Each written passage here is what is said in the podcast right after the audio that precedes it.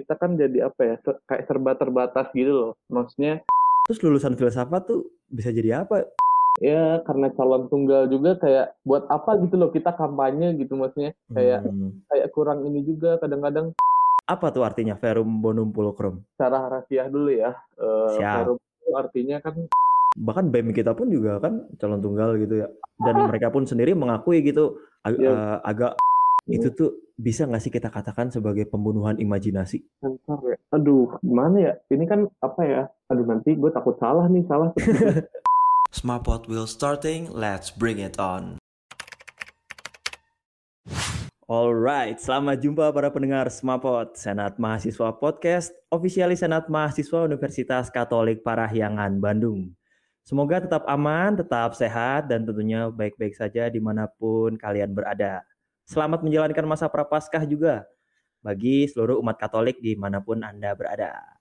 Lagi-lagi bersama gue Efrem dari Komisi 3 Senat Mahasiswa, bakal nemenin kalian selama beberapa waktu ke depan dengan obrolan-obrolan yang ringan bersama warga PM Unpar, tapi tetap berbobot dan berfaedah untuk kita semua. Nah, di kesempatan kali ini, gue mau ngobrol sama perwakilan mahasiswa dari salah satu prodi yang banyak berurusan dengan dunia yang abstrak. Nah, konon kalau bicara sama mereka-mereka ini nih, bahasanya berat-berat nih. Wah, oke daripada penasaran, kira-kira seberat apa sih bahasa mereka tuh? Langsung aja nih, gue panggilkan tamu kita saat ini. Yang mulia Ketua Himpunan Mahasiswa Program Studi Filsafat periode 2021, Martin Pangestu. Selamat malam Martin. selamat malam saudara Efrem aduh Asik. Waduh. Ah, Kok- sama podcast ini ya rasanya kayak dengerin radio gitu loh ya, ini memang semi-semi radio gitu tuh. Jadi ya kita ringan lah. atau titip-titip salam Oh, oh boleh, boleh, boleh. Gak apa-apa, gak apa-apa. Nanti, nanti di terakhir ada sesi titip salam, titip rindu gitu. Boleh, boleh, boleh. Mantap. Gimana Tin kabar? Sehat? sehat sehat puji Wih. Tuhan sehat. Di aja asrama aja nih. di asrama Frem Em, lu tuh di, asrama mana sih, Tin? gue eh, tinggal di Buah Batu sih Buah Batu. Hmm, emang lu asli dari Bandung atau? Enggak, gue asli dari Puncak Bogor Uh, oh Cipanas. macet ya Oh, Yang gitu ya. Gitu. siap. Oke. Nah, Tin, gue mau nanya nih, kesan pertama lo menjadi pengurus PM Unpar di tahun ini. Wah, jadi ketua himpunan sekarang. Gimana kesan lo nih? kesan gue ya eh, apa ya awalnya gue pikir sih mungkin kayak justru agak lebih berat ya gue pikir karena eh, karena pandemi ini khususnya gitu kita kan jadi apa ya se- kayak serba terbatas gitu loh maksudnya kalau eh, gue kan pengalaman pernah eh, ikut ambil bagian dalam kepengurusan himpunan semester eh, yang lalu ya kepengurusan yang lalu nah maksudnya karena pandemi ini kan apa ya, kayak kegiatan-kegiatan yang offline yang tatap muka gitu jadi nggak bisa dilakukan gitu loh. Jadi pun eh, kayak agak sulit gitu sekarang karena kita kayak harus meninggalkan kebiasaan lama gitu loh, Frem. Hmm, oke oke oke. Jadi Lebih berat aja sih sebenarnya menurut gua. hmm, ya tantangan menjadi pengurus di tahun ini sih ya. Ya betul. Hmm, Oke oke. Nah, Tin, gue mulai masuk ke ranah-ranah filsafat. Wih, gila nih. Waduh. Ada stigma filsafat dalam tanda kutip nih bisa jadi apa ini? Emang orang kuliah di filsafat tuh nanti jadi apa sih? Oke lah contoh misalkan sekolah kedokteran jelas dong kita spesialisasi bisa jadi dokter. Sekolah pendidikan guru otomatis kita bisa jadi guru. Hukum pun mungkin ya rata-rata ada yang menjadi advokat dan sebagainya. Nah, terus lulusan filsafat tuh bisa jadi apa? Menurut tuh tanggapan lu gimana nih? Ini prospek kerja gitu bukan atau kayak pertanyaan yang istilahnya lu kuliah filsafat bisa jadi apa gitu maksudnya Mm-mm, lebih ke situ sih. eh, Hmm, mungkin prospek kerja kali ya. prospek kerja kali ya Eh, mungkin apa ya kan kalau di filsafat ini ada tiga konsentrasi nih Frem ada konsentrasi keelahian Hmm. budaya dan baru ini ada eh, integrative art. Nah mungkin eh, tiga-tiganya juga punya prospek kerja yang yang berbeda gitu ya. Kalau filsafat keilahi, ke- keilahian mungkin bisa ya bisa sedikit banyak ikut terlibat dalam uh, dalam dunia kependidikan gitu barangkali. Di budaya bisa jadi ya kritikus budaya dan ya para budayawan lahirnya para budaya, budayawan juga gitu. Atau dari seni sih mungkin da, uh, apa ya kalau tahu gue sih bukan dididik sebagai pekerja sen, sekedar pekerja seni tapi lebih ke apa ya lebih ke konseptornya gitulah mungkin ya karena kurang tahu juga sih gue yang soal seni ini karena baru dibuka juga kan belum ada lulusannya. Dibuka sejak apa tuh? Yang konsentrasi baru? Konsentrasi baru baru dibuka tahun ini sih, Frem. Oh, integrated art ya? Ya, dan setahu gue peminatnya lumayan juga lah untuk uh, salah apa untuk konsentrasi baru. Hmm, oke okay, oke. Okay. Jadi orang-orang filsafat tuh sebenarnya kuliah uh, bukan lebih utama prospek kerjanya bakal jadi apa, tapi dia disiapkan untuk menjadi kayak ya konseptor dan sebagainya gitu ya Tin mungkin kurang lebih seperti itulah hmm, oke okay, oke okay. nah oh, sorry uh, eh, gue baru keinget nih mungkin ya hmm. nanti lebih banyak berkecimpung dalam bidang humaniora gitulah nanti mungkin spesifiknya bisa bisa banyak begitu hmm, oke okay, oke okay. nah di kampus filsafat nih kalau masuk gue tuh seneng dengan tulisan karena gue kan ya sering mampir ya iyalah kan gue kan kuliah di sana. Maksudnya ada ada, ada tulisan verum bonum pulcrum nah gue mau tahu nih Tin prospek lu sebagai kahim filsafat sekarang. Apa tuh artinya verum bonum pulcrum secara harfiah dulu ya. Uh, verum itu artinya kan uh, benar gitu ya. Kita soal bicara soal benar salah gitu. Benar. Verum itu artinya benar. Uh, bonum itu soal baik baik buruk gitu ya dan fulcrum itu soal indah. Nah mungkin uh, kalau perspektif gue sebagai kahim gitu ya uh, mungkin uh, slogan ya kita sebut aja slogan gitu ya. Slogan ini tuh bisa jadi semacam arahan gitu loh untuk mahasiswa filsafat khususnya supaya mereka tuh terpicu gitu untuk ya setidaknya melakukan sesuatu yang benar yang baik bagi sesama dan juga indah. Indah itu dalam arti ya uh, mungkin bisa dibilang ada cita, cita rasa estetiknya begitulah. Um, nah, yang selanjutnya nih, kita kan udah tahu kalau bisa lah kita katakan Verum Bonum Pulcrum itu sebagai slogannya anak filsafat gitu kan, di mana Verum itu um, benar, Bonum itu baik, dan Pulcrum itu uh, ada dimensi estetik atau keindahan. Kalau bagi lo pribadi nih, Tin, yeah. ada nggak nih mungkin yang sungguh-sungguh membuat lo uh, terinspirasi gitu dengan tiga uh, slogan yang ada di filsafat ini? Mungkin dari lo pribadi ada sesuatu gitu nggak? Kalau dari gue sih uh, mungkin uh, kalau menurut gue yang nggak bisa kalau gue sendiri nggak nggak memilih salah satu dari antara ketiga tiga kata itu maksudnya menurut gue pribadi sih ketiga kata itu adalah suatu apa ya kesatuan gitu loh sebagai sebuah uh, slogan dan juga itu bisa jadi motivasi juga gitu. Maksudnya ketika kita berbuat, pertama ya kita perlu berbuat dengan benar.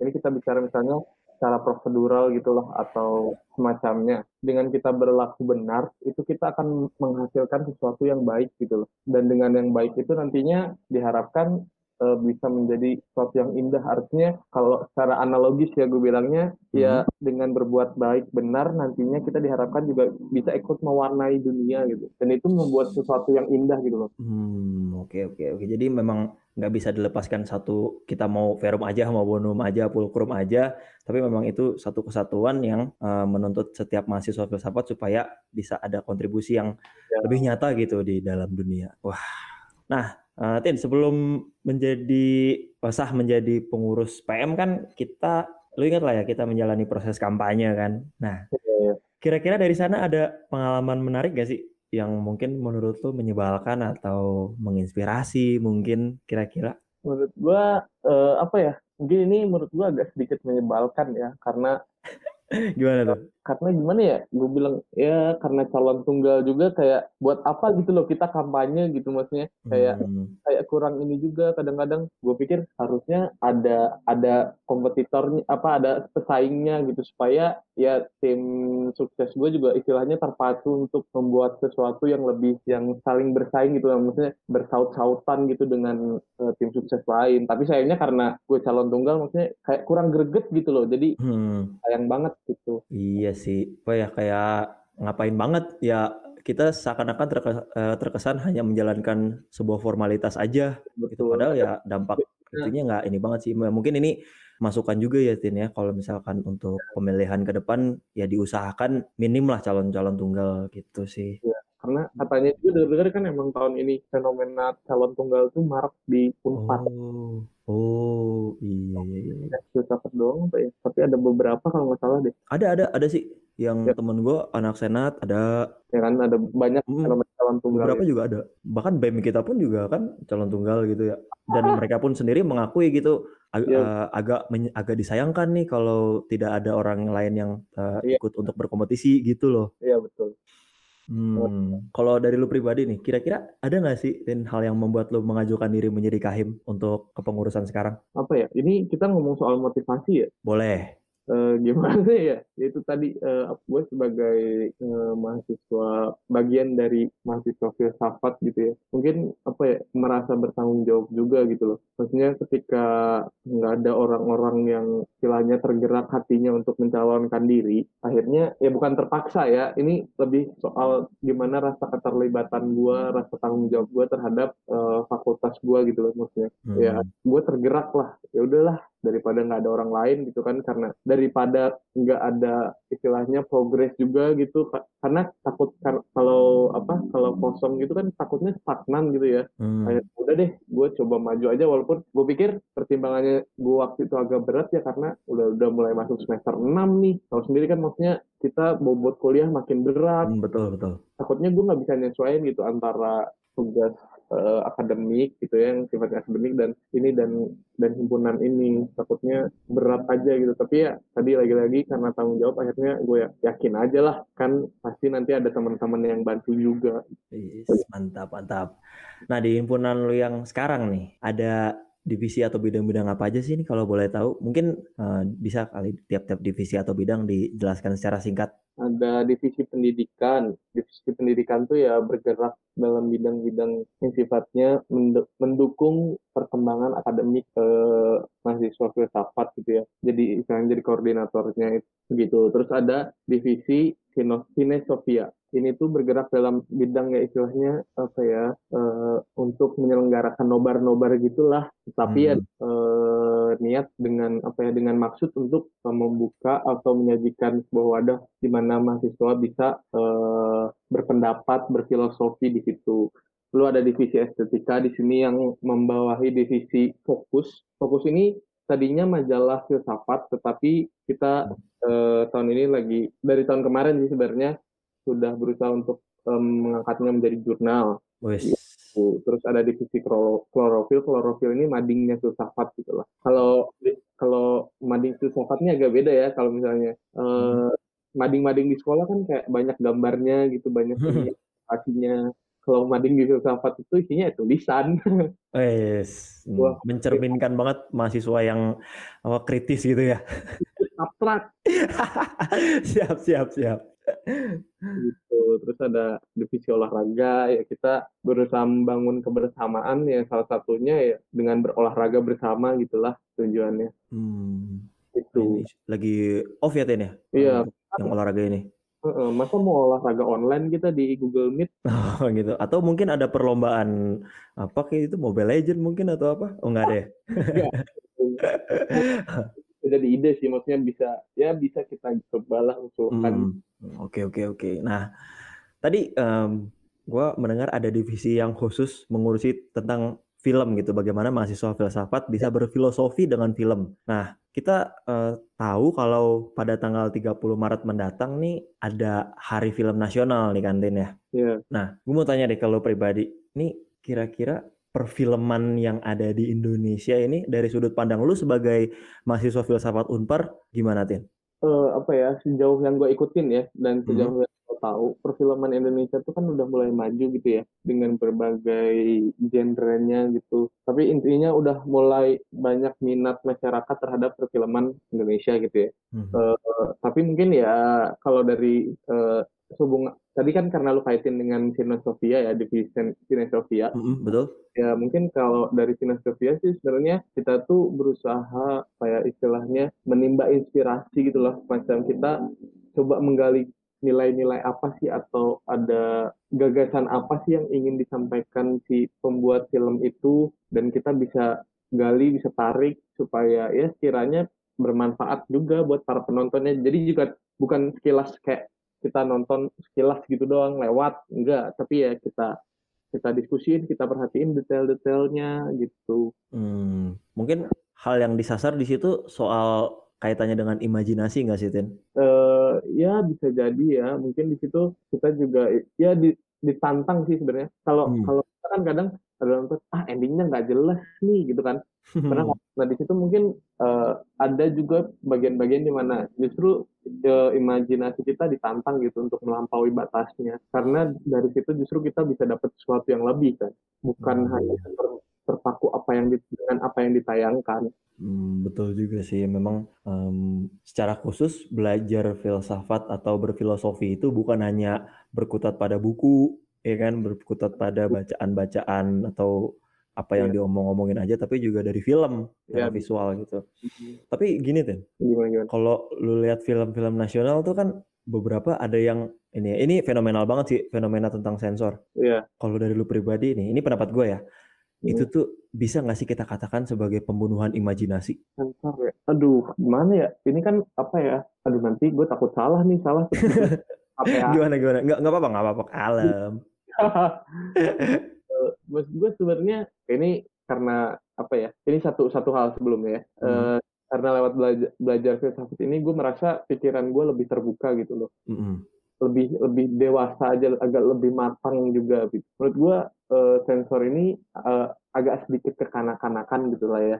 Hmm. Karena ya misalnya belahan dada sedikit gitu di sensor apa itu kan mengurangi nilai keindahan dari filmnya gitu loh. Betul, mengurangi nilai fulcrum dari filmnya ya nggak? Ya nggak semata kita bicara soal apa ya, soal pornografi, porn, ya mungkin dengan ke arah situ lah ya, hmm. uh, makanya disensor. Tapi buat kita orang-orang yang seharusnya sudah dewasa, sudah matang dalam uh, berpikir harusnya harusnya ke arah situ gitu. Ya mungkin harusnya ya, uh, ini uh, apa mungkin apa ya pikiran gua aja ya Hmm. Mungkin ada ya film-film yang nggak perlu disensor tapi memang uh, dibatasi uh, apa pasarnya. Ya misalnya ya untuk untuk orang-orang yang misalnya yang yang di ranah akademis gitu supaya kan memang bisa di apa ya bisa digali gitu loh. Maksudnya bisa dinikmati juga sisi indahnya itu. Hmm, iya sih. Bahkan beberapa waktu lalu tuh uh, dikabarkan ya film-film kartun kayak eh, kayak Doraemon, ya kayak SpongeBob gitu-gitu, ada yang disensor. Astaga, kata gue, ya elah siapa sih juga yang mau ngelihat mereka vulgar gitu kan? Iya. Iya Gue kayak ya, etis, gitu. aja, maksudnya ketika orang orang animatornya kan pasti susah lah bikin kayak gitulah. Mm -hmm. Betul kayak betul betul.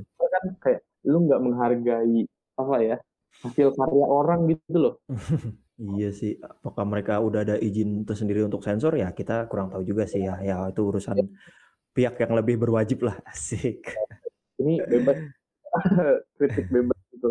Asik, yoi. Nah, Tin, selain film-film nih yang membantu mahasiswanya untuk berfilosofi, nah, ada kegiatan ECF ya, apa iya. sih Extension Course Filosofi dan ECCR juga ya, pokoknya kelas-kelas eh, kelas-kelas kilat semacam kelas-kelas kilat yang mempelajari uh, satu dua hal mengenai unsur-unsur filsafat atau filosofi yang ada di sekitar kita. Nah, tujuan acara atau kegiatan itu tuh apa sih, Ten? Ya ini kayak ya kayak namanya aja sih extension course kayak kuliah semacam kuliah tambahan gitu loh. Hmm. Biasanya dari dari dua dua kegiatan ini sebenarnya ada topik-topik yang nggak dibahas dalam uh, kuliah di bangku kuliah, maksudnya sesuai dengan kurikulum. Nah, tapi dibahas dalam ECF atau ECCR ini. Dan hmm. menurut gue ini apa ya kayak membantu orang-orang juga yang berminat terhadap filsafat bisa ikut juga. Maksudnya ini kan kuliah terbuka gitu loh, nggak cuma buat mahasiswa internal doang.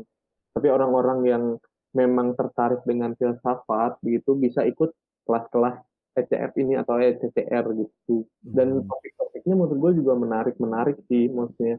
Perbedaannya apa sih, Tin, kalau ECF dan ECCR ini? Kalau eh, ECF itu kan filsafat ya, kalau ECCR itu lebih ke arah agama dan culture and religion, budaya dan agama, lebih ke arah situ. Hmm. Jadi mungkin perspektif kita bicara soal pers- apa perspektifnya gitu atau sisi bedahnya gitu yang satu secara ya berkaitan dengan filsafat yang satu ranahnya lebih ke arah budaya dan agama aja. Hmm, jadi kalau ECF itu lebih ke kelas-kelas filsafat, ECCR Iya. itu filsafat dan teologi. CCR itu lebih ke iya bisa juga budaya. Hmm. Oh, ada unsur kebudayaan juga ya, culture. Oke, oke, oke. Ini acara yang paling dekat apa nih, Tin? ECF, ECCR? Sekarang eh, ECF sedang berlangsung, gue lupa pertemuan berapa ya.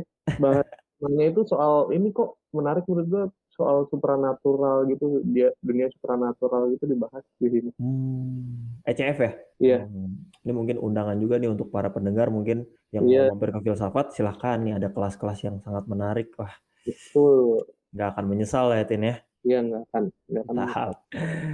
Nah, oke ya agak lebih ke dalam sedikit. Nah, tadi itu eh, dimensi kampus secara umum, pelajarannya dan kegiatan dan sebagainya. Nah, sekarang gue mau nanya soal relasi di kampus filsafat nih, Tin. Khusus di masa pandemi ini, dari lu sendiri nih sebagai kahim, bagaimana strategi lu untuk tetap membuat koneksi yang baik antara setiap angkatan di filsafat nih? Nah itu ya sebenarnya agak berat yang gue bilang di awal agak berat itu loh, Rem. Hmm, Karena kenapa? Karena ya kita eh, sekarang terbatas dengan ruang dan waktu gitu ya. Orang-orang nggak bisa bertemu secara langsung dan komunikasi akhirnya ya istilahnya yang yang lebih efektif itu kan sebenarnya komunikasi langsung gitu ya. hmm, betul. Kalau online ini kan sebenarnya cuma perpanjangan doang.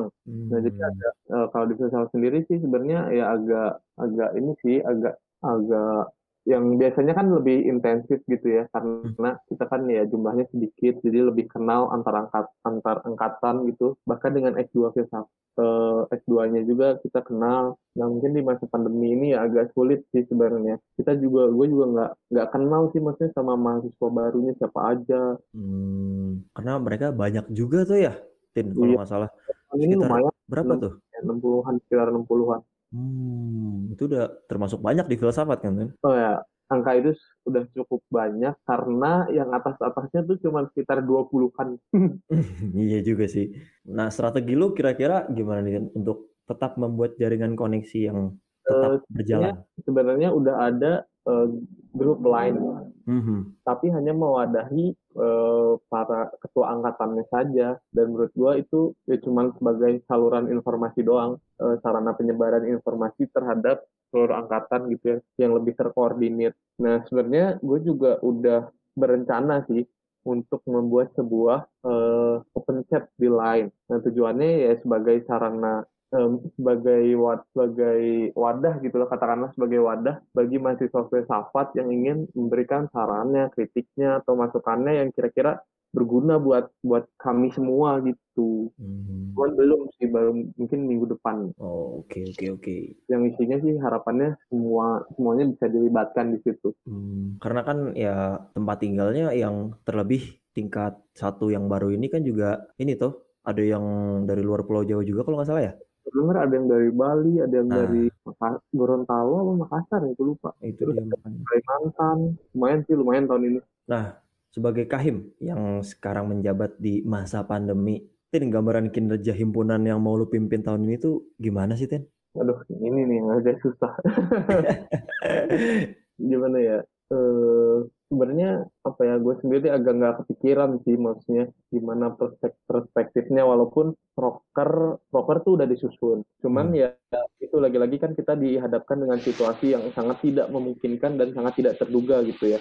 Hmm. kita sih harapannya eh, semua ini akan berjalan dengan baik gitu. Maksudnya ya eh, kita bisa kembali bertatap muka gitu ya, bertemu secara langsung supaya eh, program kerja kita ya bisa lebih efektif gitu. Sementara di masa pandemi ini sih ya, jujur gue agak nggak kebayang gitu lah dengan eh, himpunan ini mau kayak gimana gitu karena ya agak sulit juga sih friend sebenarnya. Hmm, ya soal ini lagi ya, selain pandemi kan komunikasi juga Iya. sih, iya sih perlu di ini lagi kan tingkatin lagi terlebih yang apa ngejaring anak-anak tingkat satu tingkat dua mungkin Tin ya. Betul, itu juga kayaknya jadi PR gue juga karena kemarin ya sempat ada yang cerita bahwa ya mereka menurut gue maklum lah, maksudnya wajar lah karena mereka nggak saling kenal gitu. Walaupun tahu nama ya, tahu nama, tapi bukan Hmm. berarti kenal gitu ya. Maksudnya ya agak sedikit renggang mungkin relasinya dan ini mungkin jadi PR buat gue juga gitu untuk eh, apa istilahnya menyediakan suatu